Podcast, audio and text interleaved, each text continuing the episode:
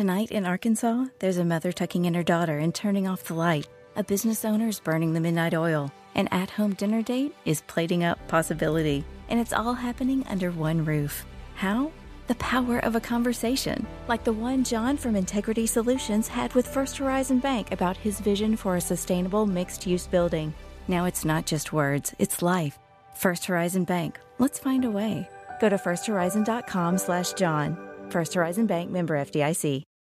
Good evening and welcome to Next on the Tee with Chris Mascaro, where PGA and LPGA players, legends, and top instructors go to share their insights and playing lessons. Join Chris every Tuesday night at 8 p.m. Eastern Time as he talks with the greats of the game. Tonight's show is sponsored by the French Lick Resort, Ben Hogan Golf, the PGA Tour Superstore, the Salt Creek Golf Retreat, TaylorMade Golf, the Bobby Jones Apparel Company, and Super Speed Golf. Now here's your host, Chris Mascaro.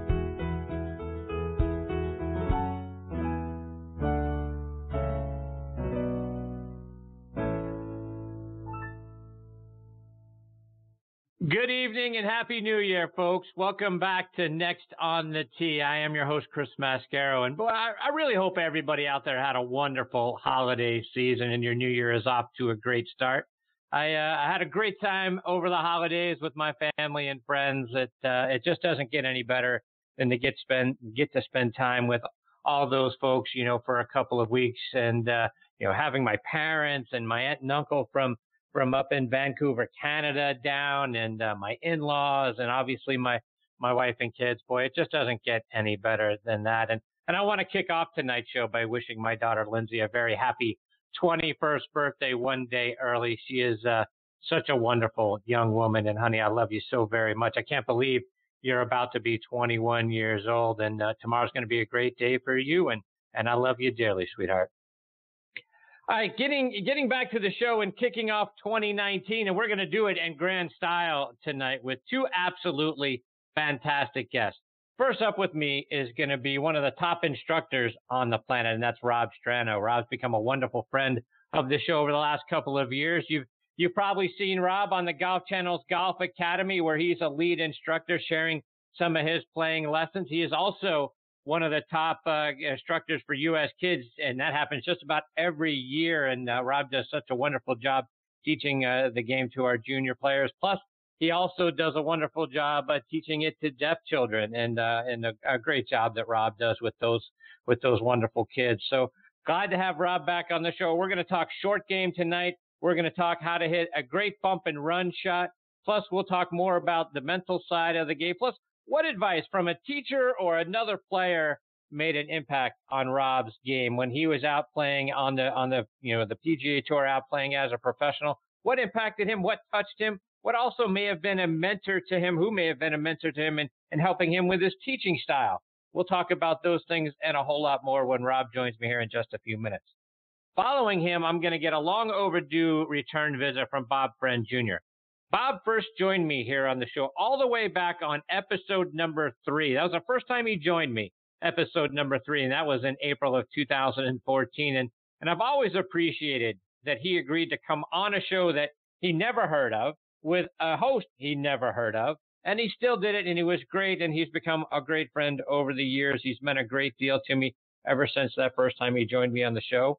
We'll talk about his schedule for this upcoming playing season. Also, the work that he's done with Dr. Jim Suttie, who is another great instructor out there. I want to get his thoughts on some of the things that Dr. Suttie has shared with him. Also, want to get his thoughts on some of the rules changes that went into effect last week, plus uh, you know, when he is looking at getting a caddy and having a caddy at some of the events that he's playing at now, you know, what are we starting to, what is, what are some of the things that he is looking for out of his caddy? Plus, what makes that relationship work? We've seen some, you know, long, you know, standing uh, relationships between players and caddies sort of break up over uh, the last couple of months. So, want to understand from Bob what makes that relationship good, and then when does it sort of say to you, you know what, I need another voice here and maybe I need to go in a different direction with another caddy. So we'll talk about that when Bob joins me a little bit later on in this half hour. So a lot more great stories and information coming your way tonight on this edition of Next on the Tee. Thank you so much for tuning in and taking the journey with me over the next hour or so. But before we get started, we want to hear a word from our good friends at the French Lick Resort and what they've got going on up there this winter. Play legendary golf at French Lick Resort, the only place in the country where you can play courses by two Hall of Fame designers on the same property. Our Pete Dye and Donald Ross courses offer two very different challenges. Experience them both and save with our Hall of Fame package. Our two historic hotels are unique as well. Cap it off with a fun visit to the French Lick Casino. Check us out online at FrenchLick.com. Bring a group and save even more. Play legendary golf this season at French Lick Resort. Yeah, folks, be sure to go online to FrenchLick.com to see all the wonderful things that they've got going on up there and to book your stay as well. I also want to tell you about our good friends at the Ben Hogan Golf Equipment Company. Now, folks, if you haven't hit Ben Hogan irons since the 80s or the 90s, do yourself a favor and get a demo iron of either their Fort Worth, PTX, or new Edge irons, and go out on the range and compare them to whatever you have. All Ben Hogan irons and wedges are handcrafted one at a time in their Fort Worth, Texas factory. So no mass production, no shortcuts. Now you can order custom made irons, wedges, and hybrids by going online to benhogangolf.com and they're going to build those clubs to your stations. And best of all, charge you a fraction of the typical retail price. Check out their complete line of forged irons, wedges, utility irons, hybrids, bags, and accessories by going online to benhogangolf.com. Please also check out our friends at the Bobby Jones Apparel Company by going online to bobbyjones.com. They've got their semi-annual sale going on right now. Save up to 50% on some of their clothes. Plus, their early spring collection is out and it looks fantastic. I got my eye on some of their polos and sweaters. I'm telling you, folks, check it out by going online to bobbyjones.com. And before we get started, you know, I always like to remind you about our good friends, you know, the Lawrence brothers, Mitch and Matthew. And Mitch, his uh, podcast is called Talking Golf Getaways, and he and his co-host Darren Bunch let you know about some great places to go play, stay, and even eat and drink while you're there. Again, their show is Talking Golf Getaways, and you can stream it online by going to golfnewsnet.com or over on Audio Boom or pretty much anywhere you go to consume your podcast. And his twin brother Matthew, also a great friend of the show, and he's got a great golf show. It's called Backspin Golf. His show is on hiatus now, and you guys know how that's driving me nuts. But typically, the show airs on WLXG ESPN Radio AM 1300 up in Lexington, Kentucky. It airs Sunday mornings from 8 to 9 a.m. Eastern Time. Now you can go online to WLXG.com and streamline or stream some of his shows as a podcast. And so you can catch up on anything you might have missed over the last season. And, uh, you know, Matthew's show was so much fun. Matthew's great. You, have you've heard him on the show with me several times. We closed out 2018 with Matthew on the show. So his show is absolutely fantastic and a lot of fun. And you can stream it online by going to WLXG.com. All right, now back with me here on the French Lick Resort guest line is Rob Strano. Let me remind you about Rob's background. He is from St. Louis, Missouri, and as a junior player in the St. Louis district, Rob won the individual low stroke average trophy and the individual total points trophy back in 1981. He was a three-time All Southwestern Conference and a two-time All Area High School player. He played his college golf at Centenary College in Louisiana, and he played out on the PGA, Nationwide, and Hooters NGA tours for 15 years, and he won five times. He's now one of the top instructors in the game for both kids and adults, and he is annually recognized by U.S. Kids as one of their top instructors. Plus, like you heard me say a moment ago, one of the few teachers out there teaching the game to deaf children. You've also probably seen Rob on Golf Academy on the Golf Channel, where he is a lead instructor. His Strano Golf Academy is located at Kelly Plantation in Destin, Florida, which is a beautiful facility that I got to take a peek at last summer and I am honored to kick off 2019 with him on the show with me here on Next on the Tee. Hey, Rob, Happy New Year, my friend.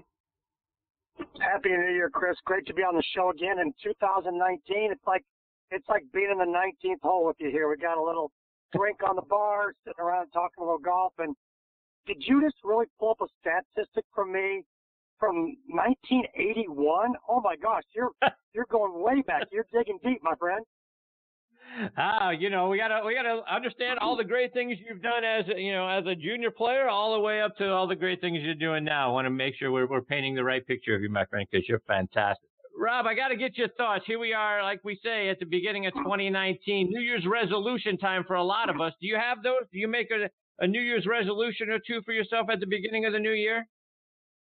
My, yeah, my New Year's resolution is just to be as awesome as you are, Chris. That's what I want to do. I'm like, I'm like setting the bar really high, you know, but I'm like, you know, and if I can get close to where Chris is, I'm I'm gonna have a great 2019. I appreciate you. You're right. The bar's a little high there, but uh, you know it's always good to have stretch goals. So good for you, my friend. It, it, exactly. My my goal my goals are are pretty open ended. Um, I was talking to Joe Theismann the other day, the NFL quarterback. He's a a member of our course and a good friend, and he was relating some stuff to me, and he said uh, he he talked about Ara Parseghian as, as his coach, and and he said, you know, one thing that that you know he learned from Ara that that he's uh, applied to his life is that his ladder has no top rung to it, and that's kind of my 2019 goal is hmm. I don't want to ever have a top rung where I feel like I've gotten somewhere. I want to keep climbing the ladder, and no matter what it is I've got going on, I want to keep reaching and, and climbing. That's you know, and, and if I get close to Chris Mascaro level, hey, then I've had a great year. I love it. So, Rob, looking ahead to to this season out on uh, the PGA Tour, I, I want to get your thought. What would you love to see happen this year? Maybe you know a great story or two that you know if, I, if I'm privileged enough to have you back on the show this time next year, that we're looking back on 2019 and you you would say, boy, that was a great story. Oh, I think the one we're all looking at is the week of, of April 8th. We're looking at Major of the Year, the Masters after the players have tuned up at the players in March since they flipped the schedule around. But I think the, the story everybody really wants to see is they want to see Tiger win at Augusta. I think if Tiger wins at Augusta with the upcoming event at uh, back at Pebble Beach for the U.S. Open, uh, Bethpage for the PGA, and then Royal Portrush, I, I think that that whole conglomeration of majors is going to have an incredible amount of buzz around it. So if, he can can pull off a win at Augusta after all these years and, and creep a little closer to Mr. Nicklaus's record of 18 majors, that that's going to be a huge story. It's going to be a big story anyway. Um, but, but I think if we can, if Tiger can pull that off, that'll be that'll be huge. But there's so many, you know, great young players from the Bryson DeChambeau's out there keeping the pin in everywhere, which will be interesting to see. You know, at Augusta on those crazy sloping fast greens, if Augusta doesn't impose a local rule on their own that says you know, you can't leave the flag in. Well, you're going to see a lot of flag sticks left in at Augusta, especially on greens like 16, where you're you're beyond the flag at 16 coming down that slope. You're going to see players leaving that thing in on the green, hoping to use it as a backstop if possible. And to that end, Rob, you know, it's one of the things I wanted to get your thoughts on, and Bob Friend later on in the show, talking about these new rules that just went into effect last week. When you look at leaving the flag stick in like that, does that how much of an advantage do you think that gives players? And is that going to be an unintended consequence that maybe the USGA and the R&A at the end of the year look back on and may want to walk that rule back? A lot of unintended consequences they didn't think through as they put these rules changes in place. A lot of them we scratch our head about and go, why is this one important? This doesn't make sense. You know, the, the, the new drop rule is totally ridiculous and is a bad optic for the game. Uh, there's a picture I shared of Bryson making a drop, and he looks like a senior citizen bent over to his, you know, leaning back, making a drop from his knees. But, you know, the flag stick in, the interesting thought I have about it is I played a lot of golf by myself late in the evening as a junior golfer, leaving the flagstick in. And I don't know if I can ever remember a time when the ball hit the flagstick and didn't stay in when it would have stayed in the hole anyway. Yeah, it could have been going too fast, and would have gone six, seven feet by, but the flagstick has always worked to my advantage. And the thing to contemplate for all the listeners out there is, is when you go to the practice putting green and you're warming up, well, those little itty bitty flagsticks are in there. You're putting to those and they're hitting those on every putt. And you know what? They're not bouncing out. I think the flags stick in. If I'm still a tour player, my caddy's over there, bags on the ground. He's laying laying on the ground he's got his head on the bag, just kind of leaning back, watching the festivities because I'm leaving that bad boy in on every putt. Rob, I, I want to switch gears a little bit and get some playing lessons for you because you're such a wonderful teacher of the game. But kind of going back to before we get actual tips, I wanted to uh, get your thought. When you were playing out on tour, you were coming up as a as a junior player and into a college years at Centenary. What were some of the best tips that your instructors gave to you that stuck with you over the years and now you've passed it along to your students? Well, under pressure, one of the ones that always sticks in my mind when you hit me with that question real quick is let the big muscles do the work. Keep the little muscles passive. Try to deliver the club as best you can with the big muscles. That's one of the, the key ones that was always helpful in understanding how to deal with playing golf under high pressure. Another key one was uh, imparted to me at a young age by Mr. Bob Goalby, who I have the, the privilege of knowing since I was four years old and a, uh, a Masters champion. Grew up at St. Clair with the Goalbys and the Haases. But he always stressed the importance of a good grip.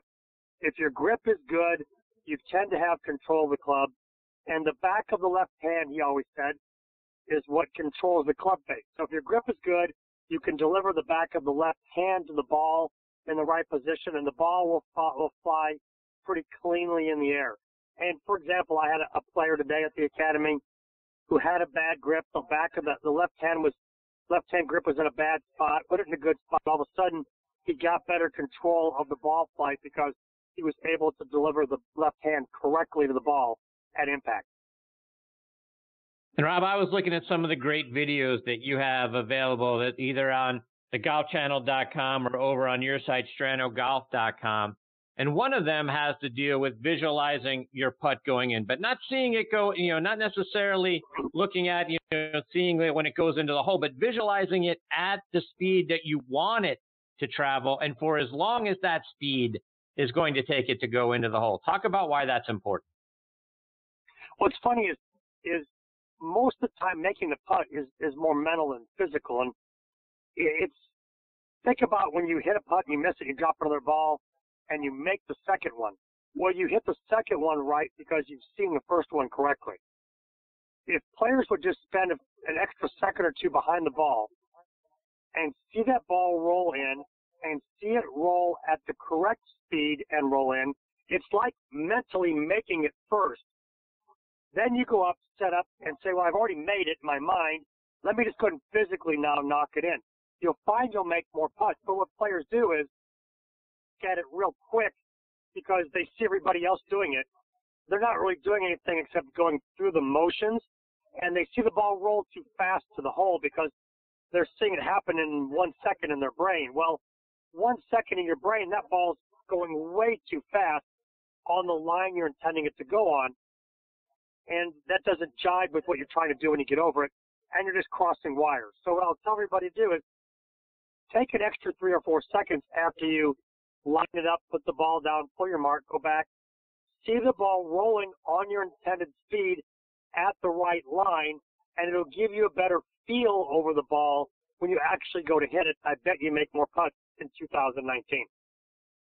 And Rob, a shot that I struggle with is hitting my three wood off the fairway. I frequently I'm topping it or I'm chunking it and that sort of thing. And another video you have is getting more confident with that shot based on a tip that Jerry Haas shared with you. Do you mind sharing that with our audience? Absolutely. It was the, the last event on the web.com tour back in 90. Gosh, here we go again. Go back in the archives. 94, we were out in Santa Rosa, California in wine country. And Jerry and I are getting ready to go out and play practice round. And he's hitting three woods on the range there. And he's hitting them off a tee and he's got them teed pretty high. And I said, I said, uh, I said, Jerry, what are you doing? I said, I, I, I played with you since I was a little kid. I know you know, to, know, I know you know how to hit a three wood. What's going on? He said, I've just been struggling with it a little, little bit lately. I want to get a little confident. So he said he was teeing it up a little bit higher than normal to hit some good confident shots. And then he was gradually lowering it just an eighth of an inch at a time, you know, with each ball to where basically by the time he got it down, to grass level, it was like he was sitting off the turf, and he had hit successful shots each time he had lowered the ball, and that's how he gained confidence doing it. And it, it's just really kind of a very logical thing to do. Rob, what about when we need to hit a firm low shot, like when you know, maybe we've hit the ball into the trees and we need to keep the ball low underneath the branches, or if it's a, just a windy day outside and we want to keep the ball low into the wind. Talk about a tip that we can do that'll help us pull off that shot. That goes to something that Jerry Pate told me, Trevino told him. I was playing with Jerry Pate one day and we had a par three over water. It was into a really heavy wind and it was normally a an eight iron par three, but we were hitting five iron and I hit a five iron that got about two thirds of the way, got eaten by the wind, and dropped down about 10 yards short in the water. And it, it did a nice little Greg Luke Louganis entry into the pond. You know, would have been a, a 10.0 from the judges. And he threw me another ball and he said, I want you to hit this shot, but when you swing back, don't cock your wrist. Keep your wrist action as firm as you can. He said, Trevino told him take the hands out of that shot and the ball will go through the ball a little, the ball will go through the wind a little more like a bullet and it won't have all that spin in it. And sure enough, I hit the next one and it just went right through the wind like I fired it out of a gun and went up there on the green about 15, 20 feet. And I've always remembered that tip. And you see players get in the trees all the time and they have an overhanging limb and the ball shoots right up into the branch. So like, well, I move the ball back in my stance and lean the shaft forward to keep the ball down. Yeah, but if you do that and you throw a lot of wrist cock and hinge into it and come down and unload the club, you're just going to spin it right up into the branches and into the trees. So move it back, yes. Lean your weight forward, yes. A little 60-40 lean, but then in your backswing, like a beginner would, don't cock your wrist. Keep your wrist as firm as you can, and you'll hit that nice little low shot out of the trees and get that ball out of trouble. And you'll find you can play some really efficient shots low into the wind or low out of trouble. And Rob, talking about shaft lean, one of the other areas that I know I struggle with is bunker play. And, and one of the mistakes that many of us make is sort of going in there, taking our normal stance. Bad things start to happen. We dig or we scull or that sort of thing. Talk about what the proper setup and shaft angle should be when we find ourselves in a bunker. Okay, great question. And I'm going to relate two simple things. Uh, number one is if you get a chance, go online, go to YouTube, find some video of the great Seve Ballesteros hitting bunker shot.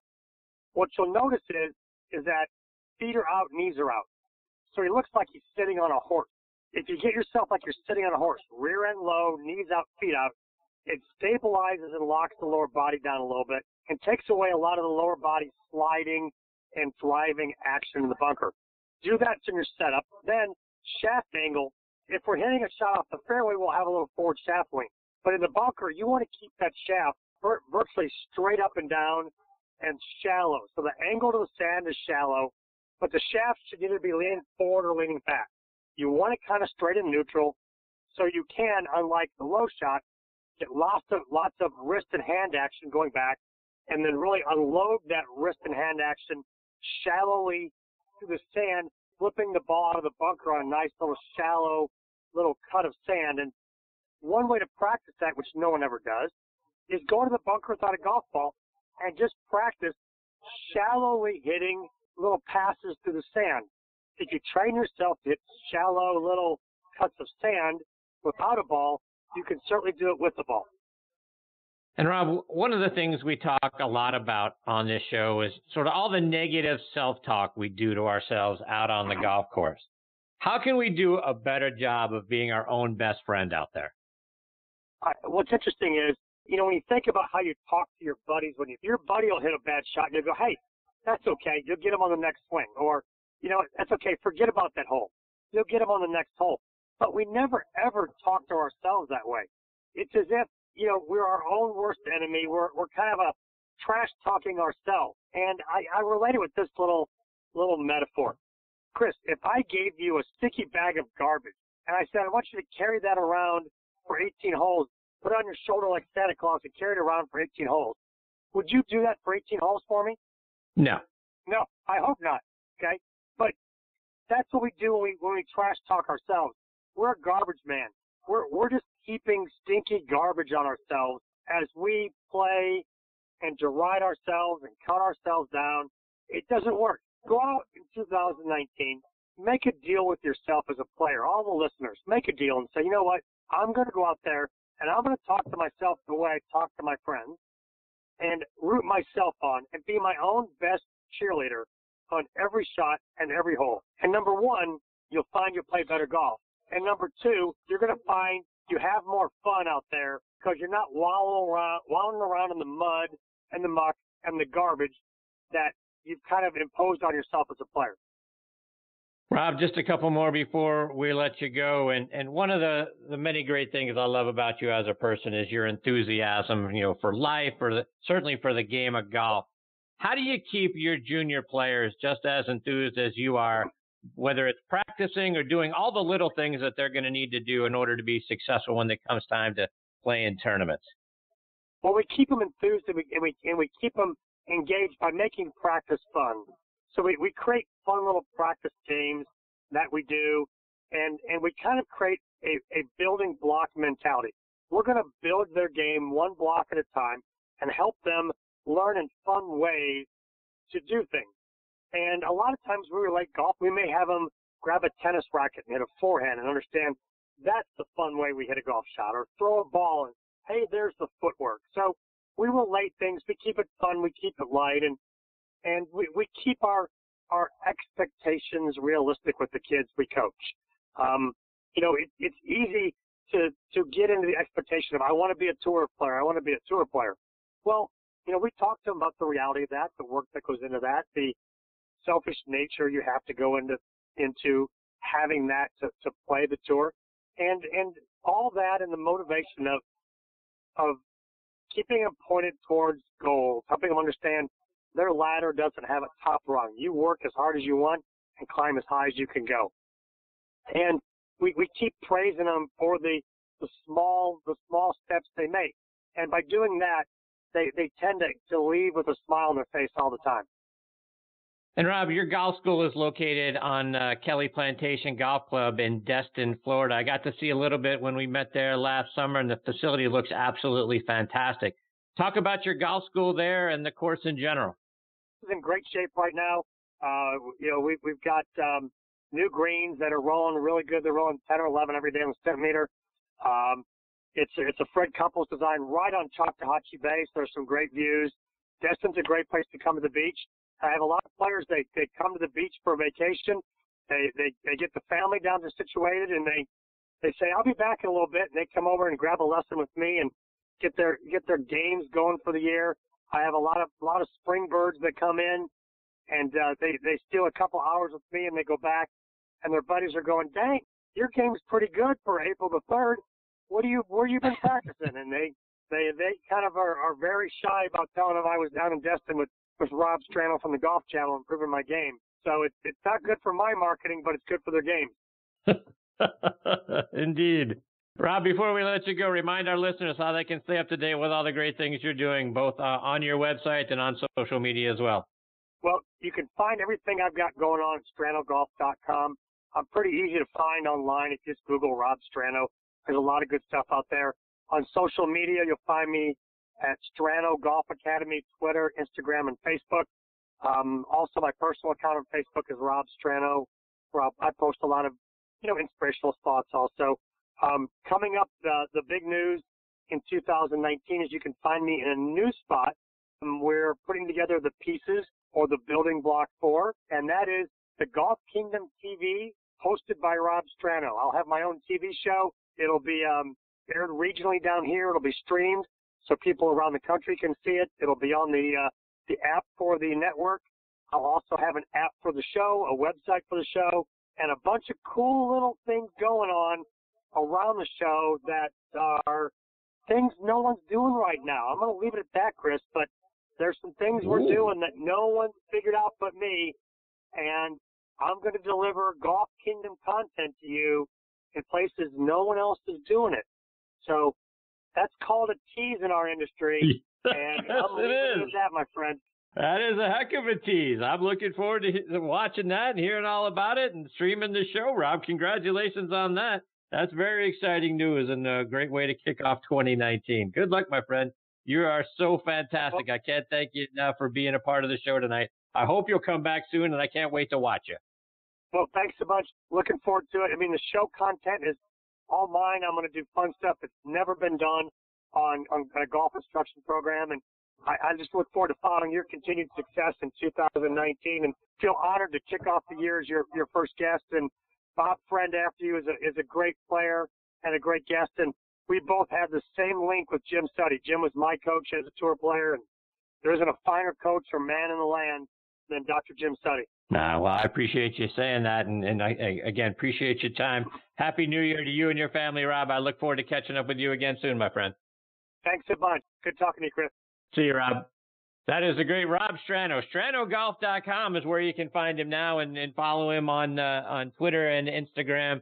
Can't wait for the TV show. Now that's going to be, uh, you know, again, what a great tee, stuff that nobody's ever done before, no one's thought be uh, thought to do outside of outside of Rob. So I'm sure it's going to be fantastic. And again, one of the great things about Rob, not only is he a wonderful instructor and he's a 10 times better person than he is an instructor. So that tells you how great it is to be around Rob. But I love his enthusiasm for life, his enthusiasm for the game, and no top rung on his ladder. Boy, it just doesn't get any better than that. Look forward to getting Rob back on the show again real soon. All right, before I get to my next guest, Bob Friend Jr., I want to remind you about a few of our sponsors. First, I want to give a shout out to our friends over at Super Speed Golf. Now used by over half of the tour players around the world, Super Speed Golf is the fastest and most effective way to increase your swing speed. Three eight minute training sessions per week are all you need to see a 5% increase in your swing speed. And they've got sets for golfers of all ages and over one year of included video instruction as well. Super Speed offers a complete solution that's going to help you start bombing it off the tee. Visit them online at superspeedgolf.com to pick up your set today. I also want to remind you about my M4 driver and hopefully very soon the M5 from uh, from TaylorMade Golf. And if you haven't tried their twist face technology, folks, you're missing out. I don't know about you, but I don't hit it in the center of the face every single time. And after studying hundreds of thousands of swings from both pros and amateurs like us, TaylorMade designed their new drivers to protect us from our mishits and give us straighter distance as well. So whether your mishit is on the low heel or the high toe, Twist Face helps bring that ball back to center, keeping the distance we want and finding the fairway more often. And I'm hitting more fairways than I ever have. Their new drivers are also, also the choice of some pretty good golfers you might recognize. Twist Face is played by Tiger Woods, Rory McIlroy, Dustin Johnson, Jason Day, and Jon Rahm, to name just a few, and dominating the top 10 out on tour. So if you haven't hit Twist Face, go do it. Get hit it and get fit as well. And it is available in their new M3, M4, and now coming out with the M5 and M6 drivers, and only from TaylorMade. And folks, this segment of the show is sponsored by our friends over at the PGA Tour Superstore. This segment of the show is brought to you by the PGA Tour Superstore. See why golfers everywhere are proud to call PGA Tour Superstore their golf pro shop. Visit them online at PGATourSuperstore.com. Now back to Chris and more of the show. And now back in making his 11th appearance with me here on the French Lick Resort guest line is another one of my all-time favorite guests, and that is Bob Friend Jr. Let me remind you about Bob's background. He's from my hometown of Pittsburgh, Pennsylvania.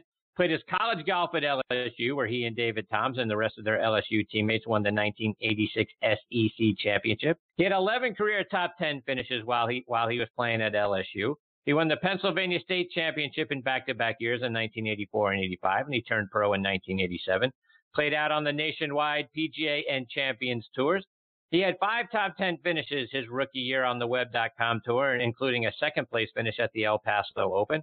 Got his first win at the 1991 Fort Wayne Open. Had five top 10 finishes in 1994 and three more in 97.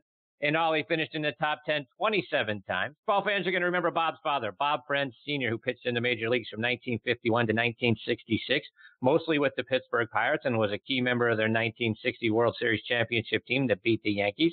Bob has been a great friend of the show for nearly five years now, and I'm thrilled to have him back with me tonight here on Next on the Tee. Hey, Bob, how are you, my friend? Happy New Year. Thanks for joining me tonight. Happy New Year, Chris. I am delighted to be with you and back here in dreary old Pittsburgh where it's 40 and raining. uh, no doubt. Yeah, it's it's it's, yeah, it's unbelievable. It's, it, what do you do with 40 and rain? You don't do anything with it. yeah, you don't. So, uh, Bob, first of all, I want to thank you for joining me, not only for the 11th time tonight, but also, like I mentioned at the top of the show, and you probably don't remember this, but you first joined me way back on episode number three of this show in April of 2014, and tonight is episode 218. So, you know, you wow. were one of the very first to come on the show, and I really appreciate the fact that not only did you come on the show, but you came on a show you never heard of with a with a host you never heard of and you've been a wonderful friend over nearly five years now. So I wanted to start out tonight by thanking you for that. Well, Chris, thank you very much for that. It, look, number one, the first time that uh, I was on your show, uh, I was amazed at your knowledge. Uh, you're prepared. And, you know, when, when I was at LSU, as you alluded to, I, I played at LSU with David Toms. Uh, we ended up having a total of four guys playing the PGA Tour uh, from that team. Myself, Emlyn Aubrey, who's Rob Strano knows, coaches at Centenary Centenary in uh, Shreveport, where it's uh, Rob is a Centenary guy, and um, Emlyn Aubrey played on tour for eight years on the PGA Tour, and Charles Rollerson, Rollerson played one year, and then obviously David Toms, who has had a meteoric uh, career.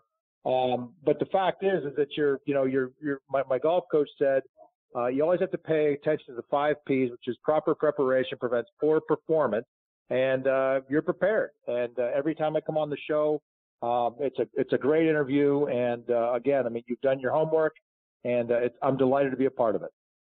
Uh, well, I appreciate you saying that, Bob. It means a great deal to me. Before we get into all the golf stuff tonight, I got to check in with you. How's your father doing?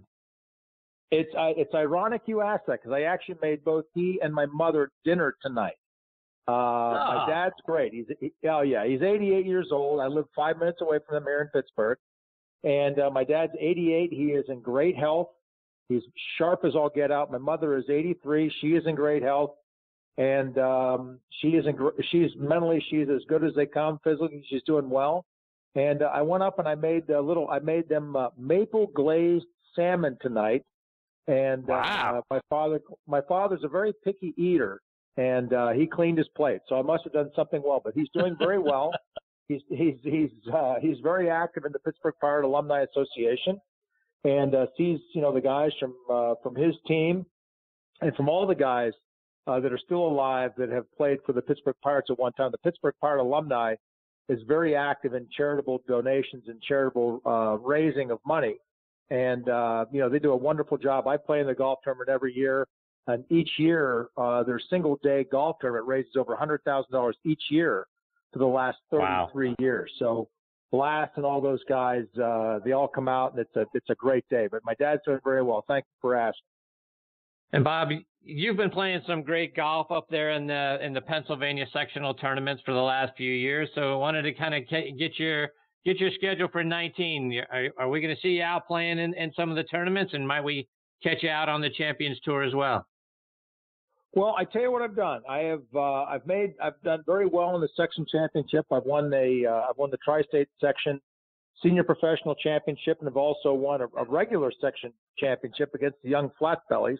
Uh, shot 64 at Allegheny, and I also won the uh, the Tri-State Senior Professional Championship, shooting 67, 69 at Indiana Country Club. Um, this coming year, I am looking forward to playing in the U.S. Senior Open. I'm going to try to qualify for the U.S. Open. Probably my last time I'll try to qualify. I ended up playing in four U.S. Opens, but because it's at Pebble Beach, which is in my top five, I feel I've got to give that a crack. And then I'm going to take a look to see. I've, I'm, I spend a lot of time working in the real estate business, and uh, it's one of those things where if I get off to a very good start with the real estate business, it's going to allow me to open my schedule up and do some qualifying and try to get into some Champions Tour events this coming year.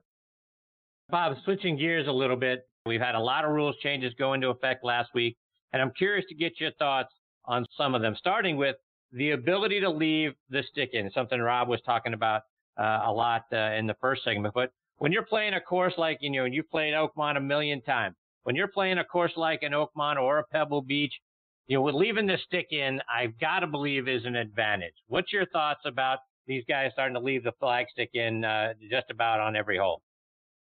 Oh, I think it's a big advantage, uh, especially. It's a great point that you make. Playing, you know, when you're when you're playing at your local club, um, and they do a wonderful job. And it, it's uh, at the end of the day, is that everybody aspires to be Augusta. Everybody aspires to be Oakmont, Merion, Pebble Beach. The fact of the matter is to maintain green speeds at 12, 13, 14 is extraordinarily expensive. Uh, it takes a very, very big grounds budget to be able to do that. So most of the clubs that people play, the greens are rolling around 10, 9 or 10, which is plenty fast enough. Um, they're not going to notice as big of a difference. But when you're playing a golf course such as Oakmont, such as Pebble Beach this year for the U.S. Open, We've got greens that have tremendous speed and also have tremendous break and undulation. It's a big advantage, especially on those five footers, those four footers, where you're thinking, geez, you know, man, maybe I, maybe I, I aim it just outside and kind of die it in. It, it, it, what it does, it's going to allow you to take a lot of the break out of those putts that you normally would try to die in on the side because of the speed. And you're going to see a lot more guys make a lot more putts. I, I, frankly, I, you know, look, I think the USGA when they did this sort of stuff to really to speed up play. Um, but the fact of the matter is, is that I, I, I, I it's, it's kind of like it, it's going to change the game a little bit. I think it's going to change the scoring a little bit. And it's it's going to get to a point where you really, you know, if you're looking at at this era compared to the era, you know, five years ago or two years ago, it's it's going to make it hard to com- it, you're going to kind of be comparing apples to oranges because I do think it with a with a green such as Augusta National and and and, and Pebble Beach, we're going to be back at Oakmont in 2025. A lot of the very tricky putts that are very difficult to read, the player's going to say, you know, I'm going to leave the pin in, and I'm just going to hit it firm. I'm going to take the break out, take the guesswork out of it. You're going to see a lot of that. Um, I think that one of the greens, I think that one of the things that, that is long overdue um, is the ability to repair spike marks on the greens. Um, mm-hmm. You know, mm-hmm. I'm 55 years old. Uh, my rookie year on the PGA Tour was 1992. As you alluded to, my web.com career, which is, was a very nice career, um, by the time I had won and all the years that I'd played later on, I was in the good category in terms of being able to. Um, I was in the what was called referred to as the the so-called B category, which is basically teeing off in the middle of the field. I never had to worry about bringing the pins in late in the afternoon playing on the web.com tour. On the PGA tour, I did. Uh, my rookie year on the PGA tour, you've got what, what your what your listeners have to understand is the way the tee times are. You've got an A category, a B category, a C category. Uh, the A category are you know the guys that are uh, top 125 from the prior year and they've got lifetime cuts and this, that, and the other. They're, they're going off early in the day. The B category is the guys that have won. Uh, they're members of the Ryder Cup, the President's Cup. They go off in the middle of the field. The C category, the guys that are just getting the cards from the web.com tour. If you are playing in that C category and you are the last person to come in in 1992 when people were still wearing metal spikes, by Friday afternoon, late afternoon, the greens were virtually unputtable. Um, literally, it was it, it, looked like a plinko board. And so now, when you go and you take a look at it, um, my gosh, I mean, what would have looked like, you know, 25, 26 years ago had we been allowed to repair spike marks? So I think that's going to be the biggest thing, and that could also slow it down a little bit on the PGA Tour. But the ability to repair spike marks, you've got no excuses now. Because anymore, you see somebody go and they jerk a three foot putt, and the first thing you do is they they take that putter and they tamp down that uh, that mystical or mythical uh, spike mark or blemish in the green. now you've got no excuse. Now you got no more excuses. You either miss it or you don't. So when you look at some of the other rules changes, the drop has come into you know with uh, Bryson DeChambeau over the weekend, you know, kind of looking silly out there, and and some of the other things that uh, have changed. Are, are there others you say, hey, about time this changed, and others that you think, you know what, boy, I think they're going to have to rethink this one at the end of the season. I think the drop they're going to have to rethink. I, I just again I, I saw the I saw the machinations with with Bryson and Bryson's a very intelligent guy, unbelievable player. But I, again, I mean, what what is the problem with dropping dropping at the shoulder height? You and I are both of the age. Remember, we had to drop it behind our shoulder. Yes. If you go back and if you go back and you take a look, and I believe they made that change like in the late '80s or early 90s where you could actually reach out, face the hole, and drop the ball at, at shoulders at shoulder height. Before you actually had to grab the ball, look at the target, face away from the target, and drop your ball over your shoulder. Now you remember that? Yes. Yeah, and so now here we are. We've got you know Bryson DeChambeau looks like he's doing the uh, he looks like he's doing a little jig or something like that, trying to get his knees down and everything else. I mean, drop the ball at shoulder height. I think it's just ridiculous that we're doing that. I like the idea of the of the out of bounds. I think a lot of this sort of stuff is that you know 99% of the people that play the game, number one, they don't really pay attention to the rules. Number two, they don't know the rules. So I just think I think you know you sit there and you know you're playing in your Saturday group and a guy whips the ball out of bounds and the guy goes up there, you look for it, you can't find it, the guy just drops one out anyway. So it's, it's that's kind of a common sense thing. I think that what the USGA needs to take a look at, I think the next thing to come down the road is getting relief from divots. I think that uh, the way that they are going, the way that they are softening the game, and in my opinion, these rules are a little bit of a softening of the game. Um, I think the next thing you're going to see is you're going to be able to get relief from uh, from a ball in the divot. Bob, switching gears a little bit, and one of the things that other players have said about you when I've had them on the show, and you've either played with them, whether it was in college or out on one of the tours, is you've gotten more out of your ability than maybe anybody else ever on tour because you're always such a very hard worker. How much do you think a player's success is based on talent, and how much is based on hard work and preparation? Oh, I, it's easily 90% on hard work and preparation. I mean, it, it is, you know, I take a look back at it and, and, you know, I have, I have athletic genes. You know, I had a very good amateur career. Um, but when you go and you compare the talent level that I have with, say, like an Ernie Els or a Davis Love or a Tiger Woods, you know, I wasn't, I wasn't in their league. And certainly I didn't have a career such as they did. But what I, the only thing that I could control was my preparation and my outlook. Um, I started working with Bob Rotella in 1992, which was a huge, huge win for me. Uh, really got me, gave me the ability to properly think on the golf course and give me a relax on the golf course a lot more. But, but the only thing that I could really control was my ability to outwork everybody else. I go back and I take a look at it and I take a look at some of these guys that are stamped and there have been from when I was a teenage kid all the way until now. You've got these amateurs and these juniors that are they're basically marked can't miss, and they miss. And what the difference is, it's basically attitude, and it, it is and it's it's the work ethic. I know that uh, my dad was known as a workhorse for the Pittsburgh Pirates. Uh, he missed uh, he went 12 years without missing a start. Um, I know against the Cubs in the 50s, he won both games of doubleheader.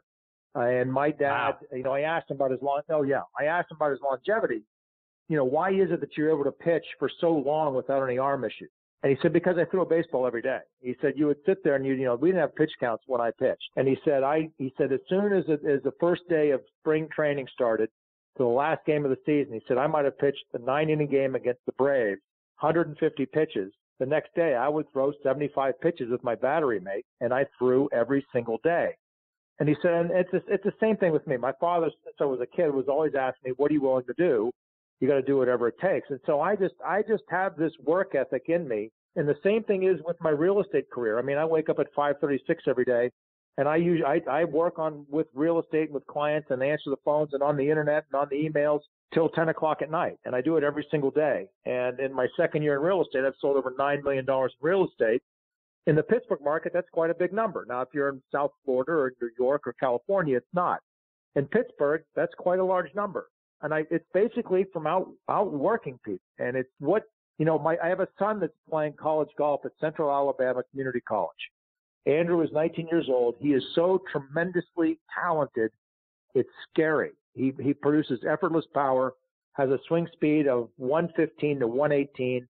His lines are fantastic. And uh, as I heard Rob talk about Jim Suttie, Dr. Suttie looked at him, and Dr. Suttie is like he is unbelievable. But Andrew has to learn how to work and he has to he has to understand that talent only gets you about 10% of the way. 90% of the way is your attitude, your unwillingness to be defeated or to accept defeat and learn from every single situation that you're in and just flat out outwork everybody else, period. And that's that's why I was able to, you know, spend 17 years playing professional golf, 9 years on the web, 5 years on the PGA Tour, 4 years on the Champions Tour. It's just from it's from hard work, and it was just you you've got a goal and you've got a burning desire, and it's you know my golf coach at LSU used to say, do not be denied, and it's just kind of that attitude you've got to have, especially to make it on the PGA Tour. And Bob, let's take that a step further. Talk about what your preparation was like because you can't just show up for a tournament on you know Wednesday or Thursday and go play, right? What was what went into your preparation? What were the things that you did all week long in order to get the most out of your game? Well, what I tried to do is I tried to number one, I went, I you know, my father from from day one was always even to this day. I mean, I was up there tonight. I mean, as I said, I made I made a beautiful maple glazed salmon for my parents. I said, okay, I cleaned the dishes for them. They're sitting there hanging and watching television. I'm headed outdoors. Says, okay, get sleep, get your rest. My father's been telling me that since I was about 15 years old. Get your rest. So number one is I get my sleep. I was always I was always in bed by about 10 o'clock. Um, I wasn't one of those guys who's out there hanging out late at night to say, you know, I'm in bed by 10. The other thing is that, you know, you get up early, you stretch, you get to the golf course. And what I would do is I would usually, I played a lot of practice rounds with Brett Quigley and David Toms on tour and Emlyn Aubrey as well. And we'd, we'd have a ball in the air by about 7.30 on Tuesday morning. Uh, we'd play nine holes and then I would usually go and, and, and practice for a few hours, have lunch, stretch a little bit, work on a short game, and I'd go back out and I'd play nine holes in the afternoon. The reason I did that was because I wanted to see what the greens felt like and the golf course looked like in the morning and also in the afternoon because I knew I was going to be playing in the afternoon at least one of the first two days, and then on the weekends I was I plan was planning on playing late in the afternoon. Um, the other thing that I did every single year every Tuesday, uh, every year for, oh God, for 12, 14 years was I worked on my wedge game in terms of my distance control. So what I would do is I would have my caddy, he would walk out onto the range with three towels. I had three wedges in my bag, and to this day I still do. A 48, a 56, and a 60 degree wedge. And my caddy would walk out and he would place a towel at 65 yards, 80 yards, and 100 yards on the range. I'd shoot him with my laser. And um, I literally would sit there and hit balls for about two hours, landing balls on those towels at those distances. 65 was my 60 degree, 80 was my 56, and 48 was my 105. And those are three quarter shots with each of those wedges. So as, as Hogan used to refer to it, you would refer to as arming, arming a shot. So it's basically a three quarter shot with each of those wedges. So it became very, very deadly with distance control. And my, my forte when I played on tours, I drove the ball very, very accurate. Uh, my, you know, 1998 was my best year on tour. I finished 12th in driving accuracy, and I think Freddie Funk beat me by like a point and a half um, in terms of percentage. So I, I drove the ball very accurately. I wasn't long, but I knew that I could wedge the ball. So when you're able to drive the ball and play, and you've got a great wedge game, you know, you don't have to hit it. You don't have to hit all the par fives and two. Um, it, it, makes you, you you really rack up a lot of birdies when your wedge game is really good. So I worked on the wedge game a lot. I worked on the short game a lot. And then the night before, I would basically go through my head in terms of how I was going to play each hole. And then when I woke up in the morning, this is the most important thing, is that when I woke up in the morning before I stepped out of bed, I would work on getting myself in a proper frame of mind before I ever got out of bed. And that proper frame of mind is this. No matter what happens, nothing is going to bother me. See, the one thing you have got to understand is this. In the game of golf, no matter who you are, no matter whether you're Tiger Woods or a bear in the woods, as soon as a golf ball leaves the club face, you have absolutely zero control over what happens. None. The only thing you can control are your reactions to what happens. That's mental toughness. Ball, you know, you hit the ball down the center of the fairway, bad bounce, ball goes in the trees. You can't do anything about that, but you can control your reaction to that. And so before I ever, my, my feet ever hit the floor out of bed, I made it, I made it a point that I was going to enjoy the opportunity to compete. And no matter what happened, nothing was going to bother me. And, and, you know, that's, that's how you play great golf. Bob, just a couple more before I let you go. When you're either working on your own game or more often when you are working with a younger player or particularly with your son, there's a difference yep. in practicing your golf swing and playing golf, playing the game of golf. How do you right. teach your younger kids or your son how to play golf? That's a, Chris. Again, you know, this is why this is why I enjoy coming on your show because you always ask great questions. Well, here's how you take your game to the golf course. Um, you know, my golf coach, Buddy Alexander at LSU, uh, he had a great saying, and the great saying was, on the golf on the golf course, you take swings. On the practice range, you make swings. So what I try to instill upon my son is this. So let's say, you know, we all want to go to the golf range, the driving range with two things. We want to go there with intent. What am I trying to accomplish? Number two, attent. You want to give it your full attention. You know, Jack Nicklaus, the greatest player of all time, um, had the ability to compartmentalize his mind. When he was at business, when he was designing golf courses, dealing with his empire, he never thought about golf. When he was at the golf course, he shut everything out. So it's the same thing when you go to the range. Number one, know what you're working on. And number two, go there with attention. Give it your attention.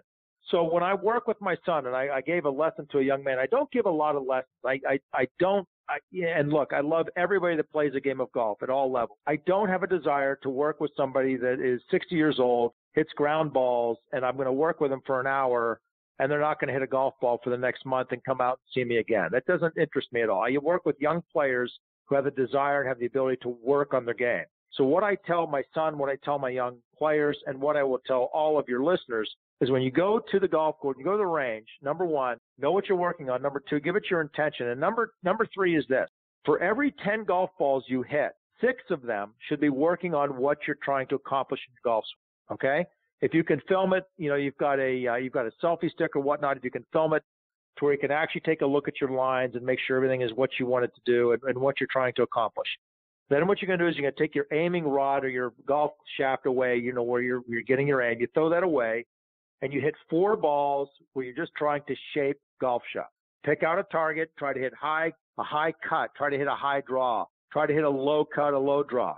Picture the shot, go through your routine, then bring the aiming stick back, get it set up, hit six shots working on your swing, four shots working on your routine, trying to shape the golf ball. And then that's going to prepare you better for getting out in the golf course. And Bob, to take that one step further, we frequently hear people talk about, hey, th- there's a difference in playing golf, playing tournament golf, and then playing on the PGA Tour, which su- suggests to me it's you know a lot about the mental side and the pressure involved. But what are the differences between those three those three things: golf, tournament golf, and on the PGA Tour? Well, it you know, frankly, um, if you want to play tournament golf, the best way to get there is to treat it just like any other round, such as golf. So you're correct. Bobby Jones was was was a great comment from this. So there's golf and there's tournament golf.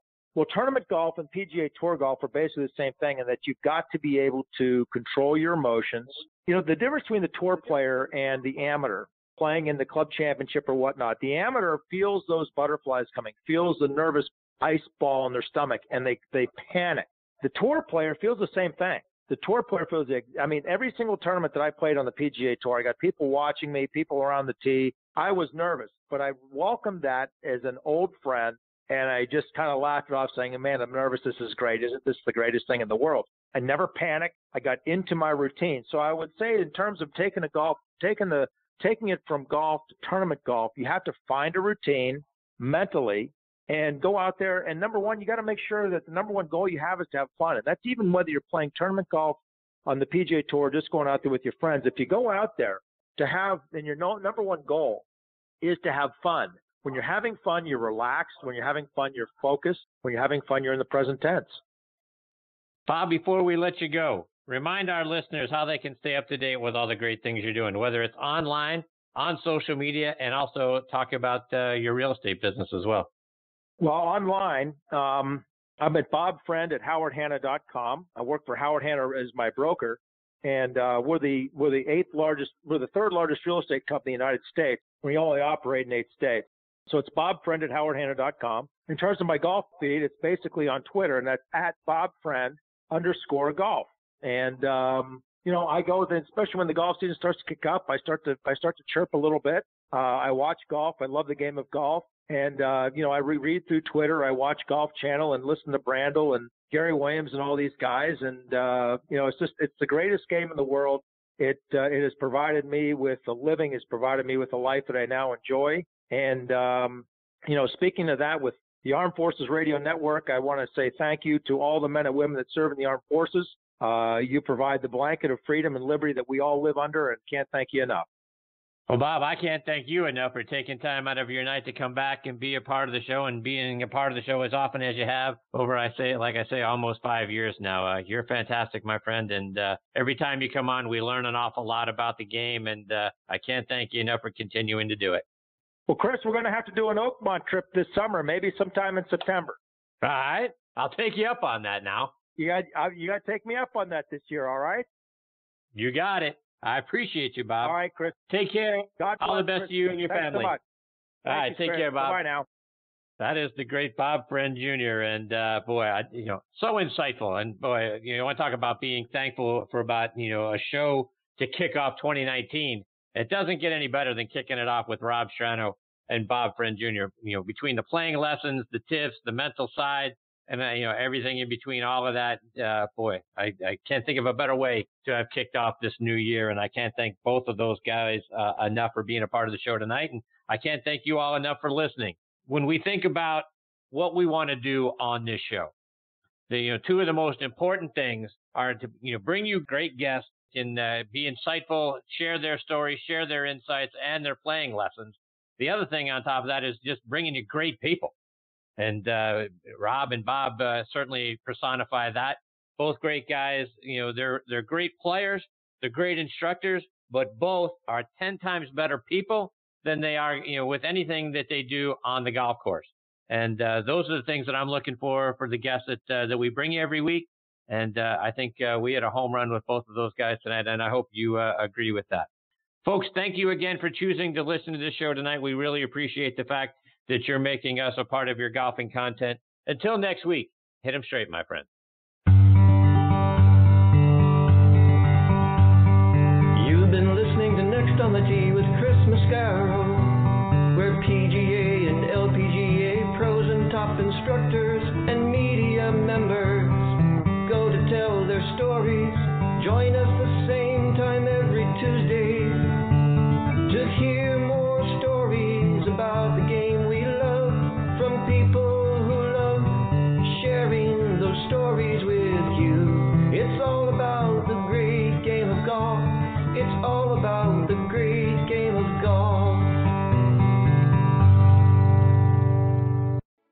Spring is here and baseball is back.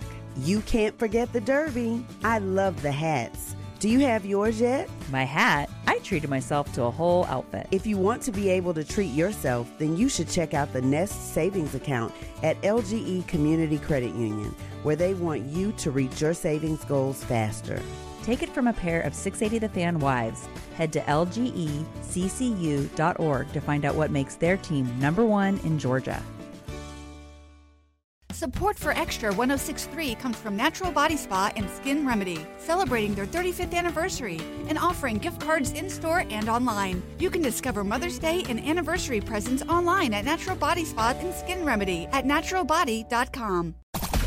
The fan is ready for Brave season. Are you? 3 1 smoked high in the air, deep center field, and heading for the horizon. A home run by Olson. We're streaming every game of the Braves 2024 season free on the 680 The Fan app. So make sure you download it now and don't miss a pitch of the Braves this season.